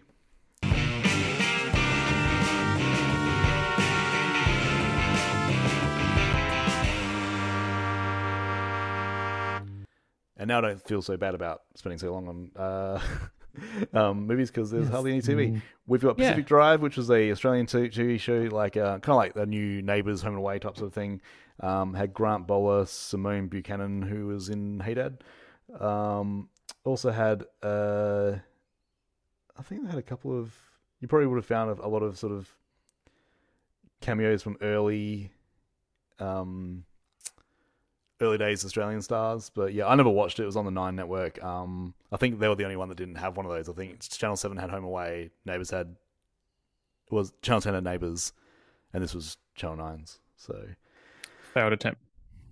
yeah, it was uh, conceived as a flamboyant melodramatic, melodramatic soap opera um, about wealthy Australians living on the Gold Coast because that's something that you know in the nineties would have been eaten up. Oh yeah, we can all relate to that. Um, but yeah, there was a couple of apparently there was like a, a pretty decent serial killer arc, and there was uh, even some lesbian things in there. It was like the apparently the Oh. first first time lesbian kiss was shown on an Australian soap. So yeah. As long as it's not fellas, don't want to see that on my TV. um, and then we also had the uh, start of Third Rock from the Sun, which I thought was going to be funnier than what it was, but it turns annoying really quickly. Yeah, because of that one guy mostly. French Stewart. Yeah. Was it? Is it him that ruins it? Uh, even John Lithgow, like, I mean, uh, I like Lithgow, like, I love him a lot, but, like, man, I think I like him more in, like, a cliffhanger scenario where, like, or in the Dexter season where he was a bad guy. Like, he's a, he plays a good bad guy, but this one, it's just, oh, Mary. Um, and, He's just turned up the Lithgow too much for you. but, uh, b- uh, baby Joseph Gordon Levitt, um, in there. Uh, Wayne Knight, um, How Three. weird that he's in this and so young, yet not so long ago he was catching angels in the outfield and he was an actual baby. yeah, no, this one's, he's Yeah, got, Being he's a got- psycho. He's got a nice bowl haircut. I, I remember for the longest time, and I thought it was um, Jonathan Taylor Thomas from from Home Improvement. They're all the same. Someone showed me the cover to was it a River Wild or something yeah. with like the three hottest bowl cut boys in America at the time. oh Devin no, no, I Soward, know- Jonathan Taylor Thomas, and um, yeah, Scott Bairstow. yeah. It's not River Wild, it's something else. Is that the Huckleberry Finn one? No, but it's it's not worthy. Don't don't bother. Okay. Um, so it went on for 106 seasons, so well into the 2000s. Um, Yeah, it was it was. I feel like it was a come home staple. Wild America. Um, Ah, yeah, no, Sorry. yeah. it's gonna bother you. friggers, friggers. um, yeah, no, uh, yeah, I, I remember, I remember watching it. I, I just, I, I picked up. There was a, um, I was in an op shop like last year, and they had a, a complete season for um two bucks. So I, I grabbed it because I knew it would be coming up, and it was hard. To, I don't think at that point. I think it's actually coming out now, sometime this month on one of the streaming services. But at the, at the time, it was hard to get. And I chucked in a disc, and I'm like, this isn't very funny at all.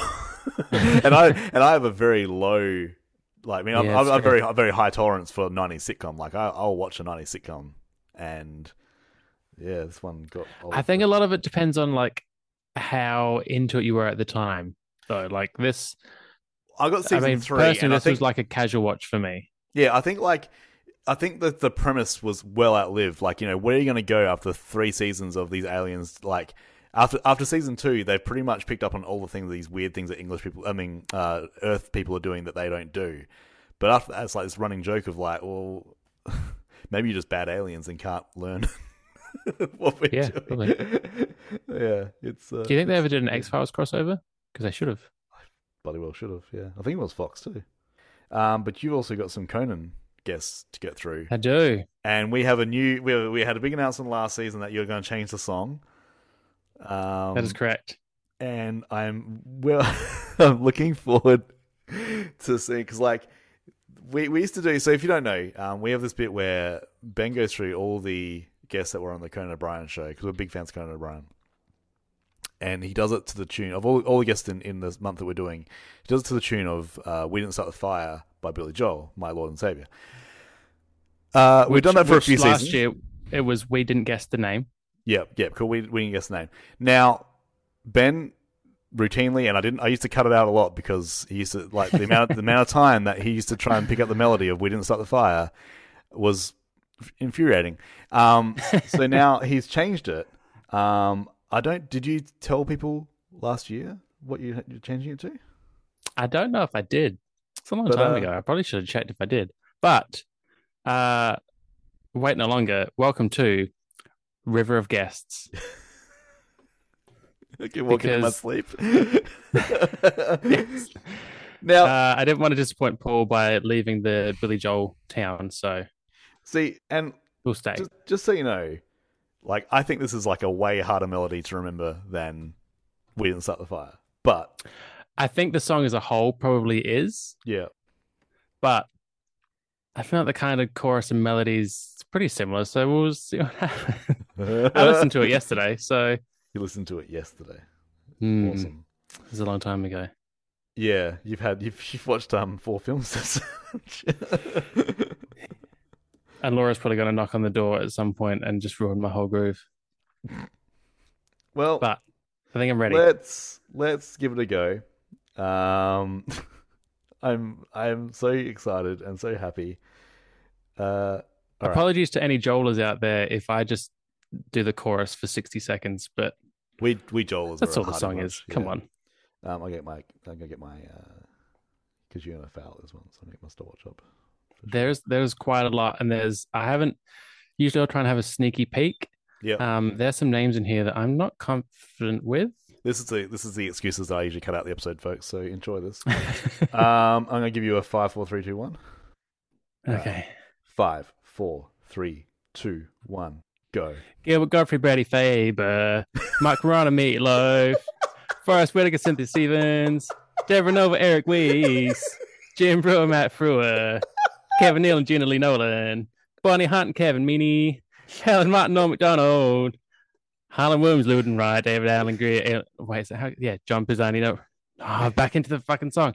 Richard Hall, like Cabri, California, Alan Clayton, David Ladd, John, oh, John Entwistle, Julianne Phillips, Wanda Sykes, oh, Mickey Gilley, Mary Marples, Trump, Peter Willard, Lloyd Cole, Jonathan Silverman, Bill Bradley, Myers, Gene Berg, Larry Bryan, Peter Hagmill. Is that how it goes? a little bit. Yeah. Have you finished? Yeah, that was it. Oh, it's Pete Hamill, not Hagmill. There's a smudge on the screen. off, you started off so strong. And Like, then, like, thought- I just, I felt that I turned into We Didn't Start the Fire because he does like that, that fast thing. oh, that's like um. Sometimes God. Yeah, that bit. Yeah. I was like, oh shit, did I just go into We Didn't Start the Fire? No. But I don't think that I did. Then I very much lost it. I also skipped. Oh no, I did all the names. Yeah, I did all the names. I'm very John. Entwistle was on it from the Who by himself. Oh, I'm very happy. Ah, that, that wasn't too bad for a first try. Yeah, that was good. All right, uh, let's get on to music.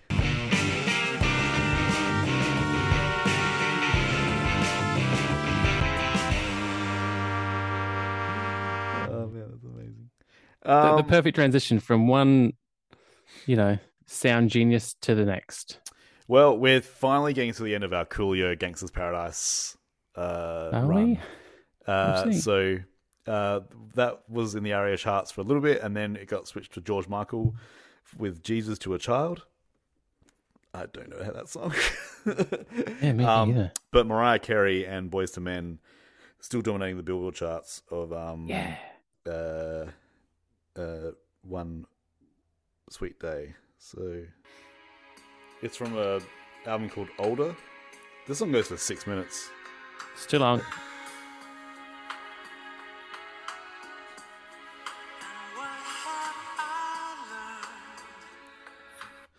I'll have your Nope. George. Thank you. Releases. We got Shiner with Splay, Tori Amos, Boys for Pele, Mystery Machine, Frank Black, Stabbing Westward, uh, Bouncing Souls, NoFX, the 5678s, Diesel Boy, and Zumpano. Uh, I'll just. There's not a lot to, to pick here. Um, I, I was I was all ready to hate Frank Black. Um, and the first song of this of this of this album really is not. Uh, Frank Black um, and Pixies have, have got that sort of thing of um, what I hate about uh, um, cool thing. Um, what's the name? What's the band? Sonic Youth? on? Yeah, they the song sounds great, and then like it's like they said, oh, that song sounds too good for people to listen to. Let's put a shit ton of distortion over the top, or like sing out of key or out of time, and then the song just like to me just goes. I feel like you haven't actually really listened to the Pixies or Frank Black because I don't get that vibe at all.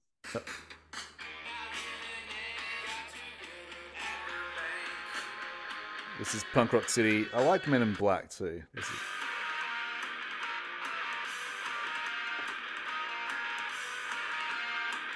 I liked I Don't Want to Hurt You every single time.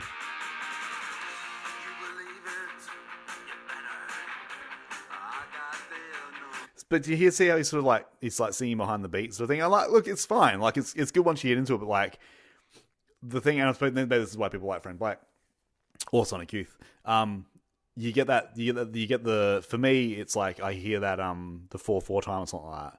And I'm like, okay, I know this. I can predict where this is gonna go.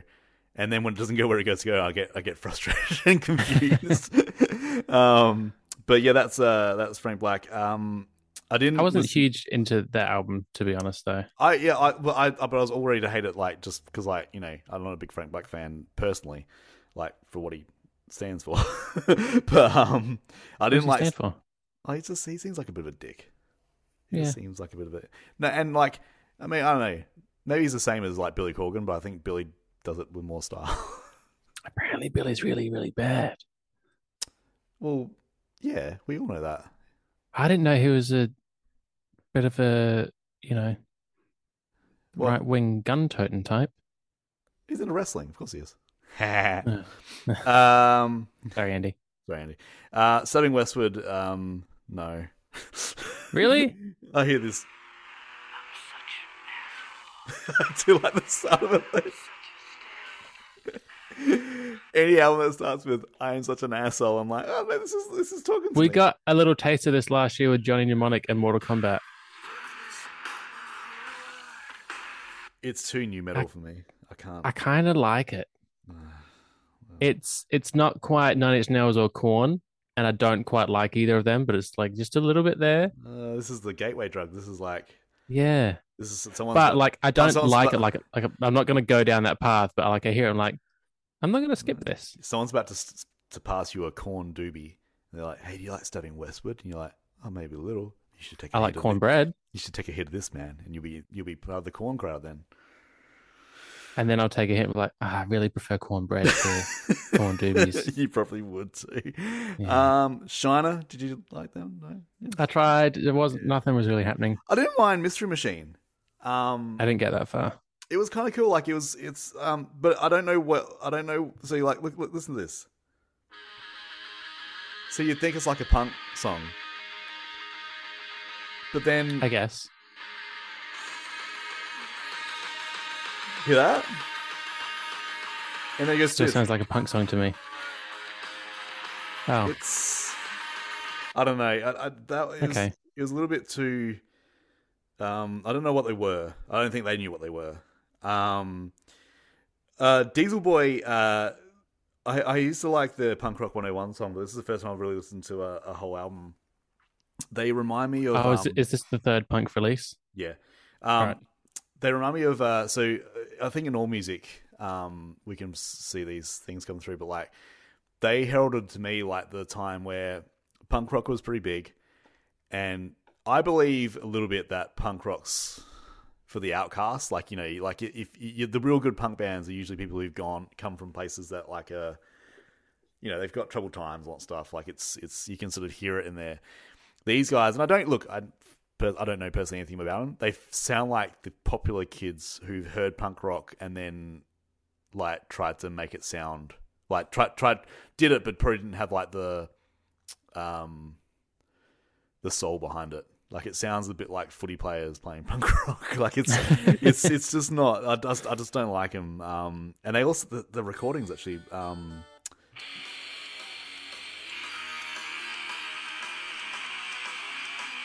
it's just like you know pretty easy to swallow pop um, pop punk, but yeah, like the, the lyrics in these ones are a bit like I don't know.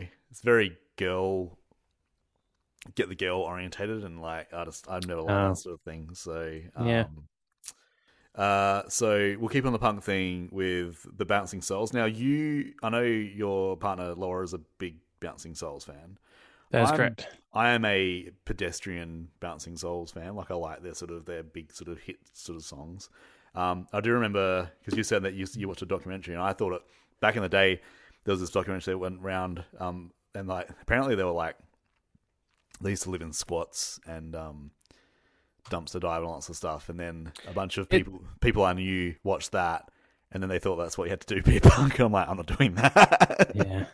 It's a good doco though. Like she maybe watched not maybe she we watched that one like when we got together pretty much and it was really cool. Like it's Yeah. good.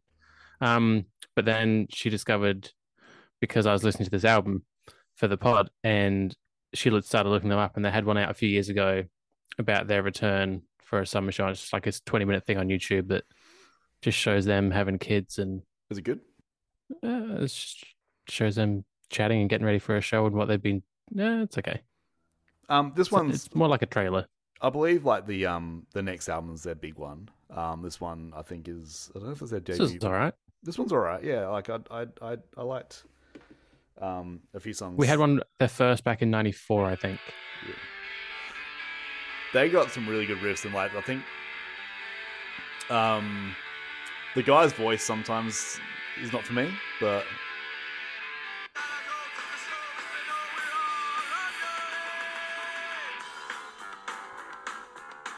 a lot of there's a lot a of bit uh, here. there's a lot of lot of bass, uh, a lot of good bass stuff in there. Stuff there. Yeah. Um, so yeah, I know I was, I, that was that wasn't too bad. Now, you, I won't say anything. That's fine. You can have your moment. look, I I know that NoFX isn't everyone's cup of tea, and I know that there's questionable things done by the members at some times. Having said that, Brown water. this this album came out. This is the f- first album that came out when I was not only actively buying albums but also actively into punk. So I bought this this like the actual year it came out. It's probably the No album, way. it's probably the album I've I've, I've um bought. Well, maybe, maybe I didn't buy. Maybe my my my um brother bought it, but like you know, I listened to it a lot. But like, um, I was very aware of this album, and probably more so than like a lot of their albums. Like, it's not my favorite one by by any means, but like this one's probably the one I've I've heard the more. I- I- My band in high school used to play a lot of these songs. Um, Did you also enjoy the title? yeah, and the front cover. Which the front cover was banned. It's basically of a of a guy um, with a sheep, and he's giving it a reach around, and that got banned. And there's a there's a different cover that's in some shops. Um, I think it's their most diverse album. I think it's um, there's a lot of different styles going on here. There's there's five songs that start with bass, so awesome. Um, I think yeah. Look, NoFX to me is is very much like um, yeah. It's it's that uh sneaky sort of fast food. Like it's it's not good for me, but fuck, I like eating it. In any way. um, And you'll regret it afterwards. and sometimes I regret it afterwards. And they're they're on their very final tour, so they're you know after this tour they're they're they're done. Um, and like that doesn't make me want to go out and, and see them play. Um, but I I think you know uh Mike's done a lot for a lot of bands coming up too. So it's like it's it's Yeah, that's it, there's, there's they've just they've been a mainstay with me throughout my entire music listening um phase. Like it's just it's they're, they're always there in the background. Um they're not my favorite punk band. This is not my favorite album but like this month it's my number one album so. Um because just for nostalgia's sake and just for like yeah um just just it's it's just like listening to it more um in the last couple of days i'm like this is yeah this is pretty good but it's not Did- my did favorite Tori not.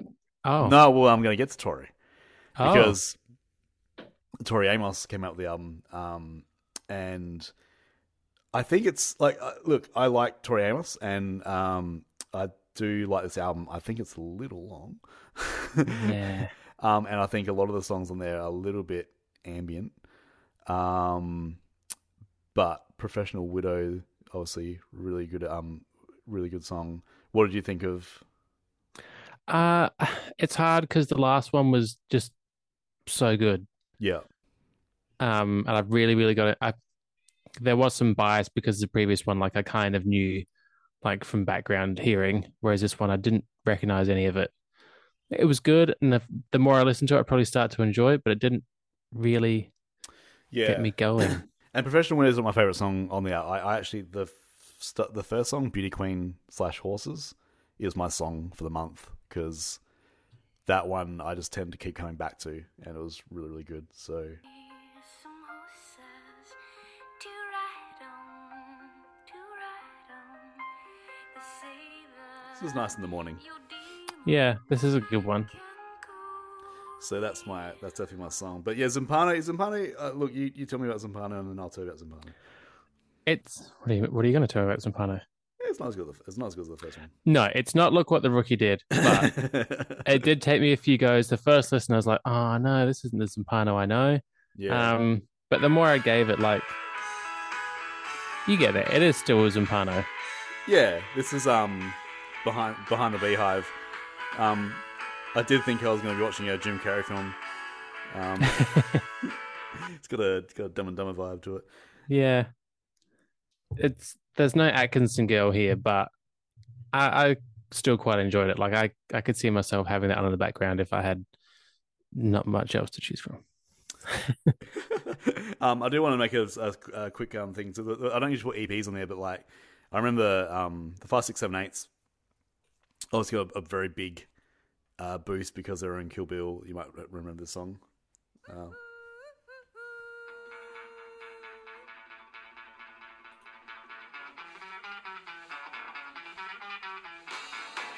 so they're they're They're they're, they're the um they're the ones playing in Lucy Liu's place in uh, in Kill Bill Volume One. Um, I really like the five, six, seven, eights. Like they got like it. If you want some like some nice music in the background, like it's, it's all like that sort of rockabilly sort of country stuff, but it's it's quite cool. So yeah, um, I really wanted to make sure I gave them a, a mention. So your song and album was Tori?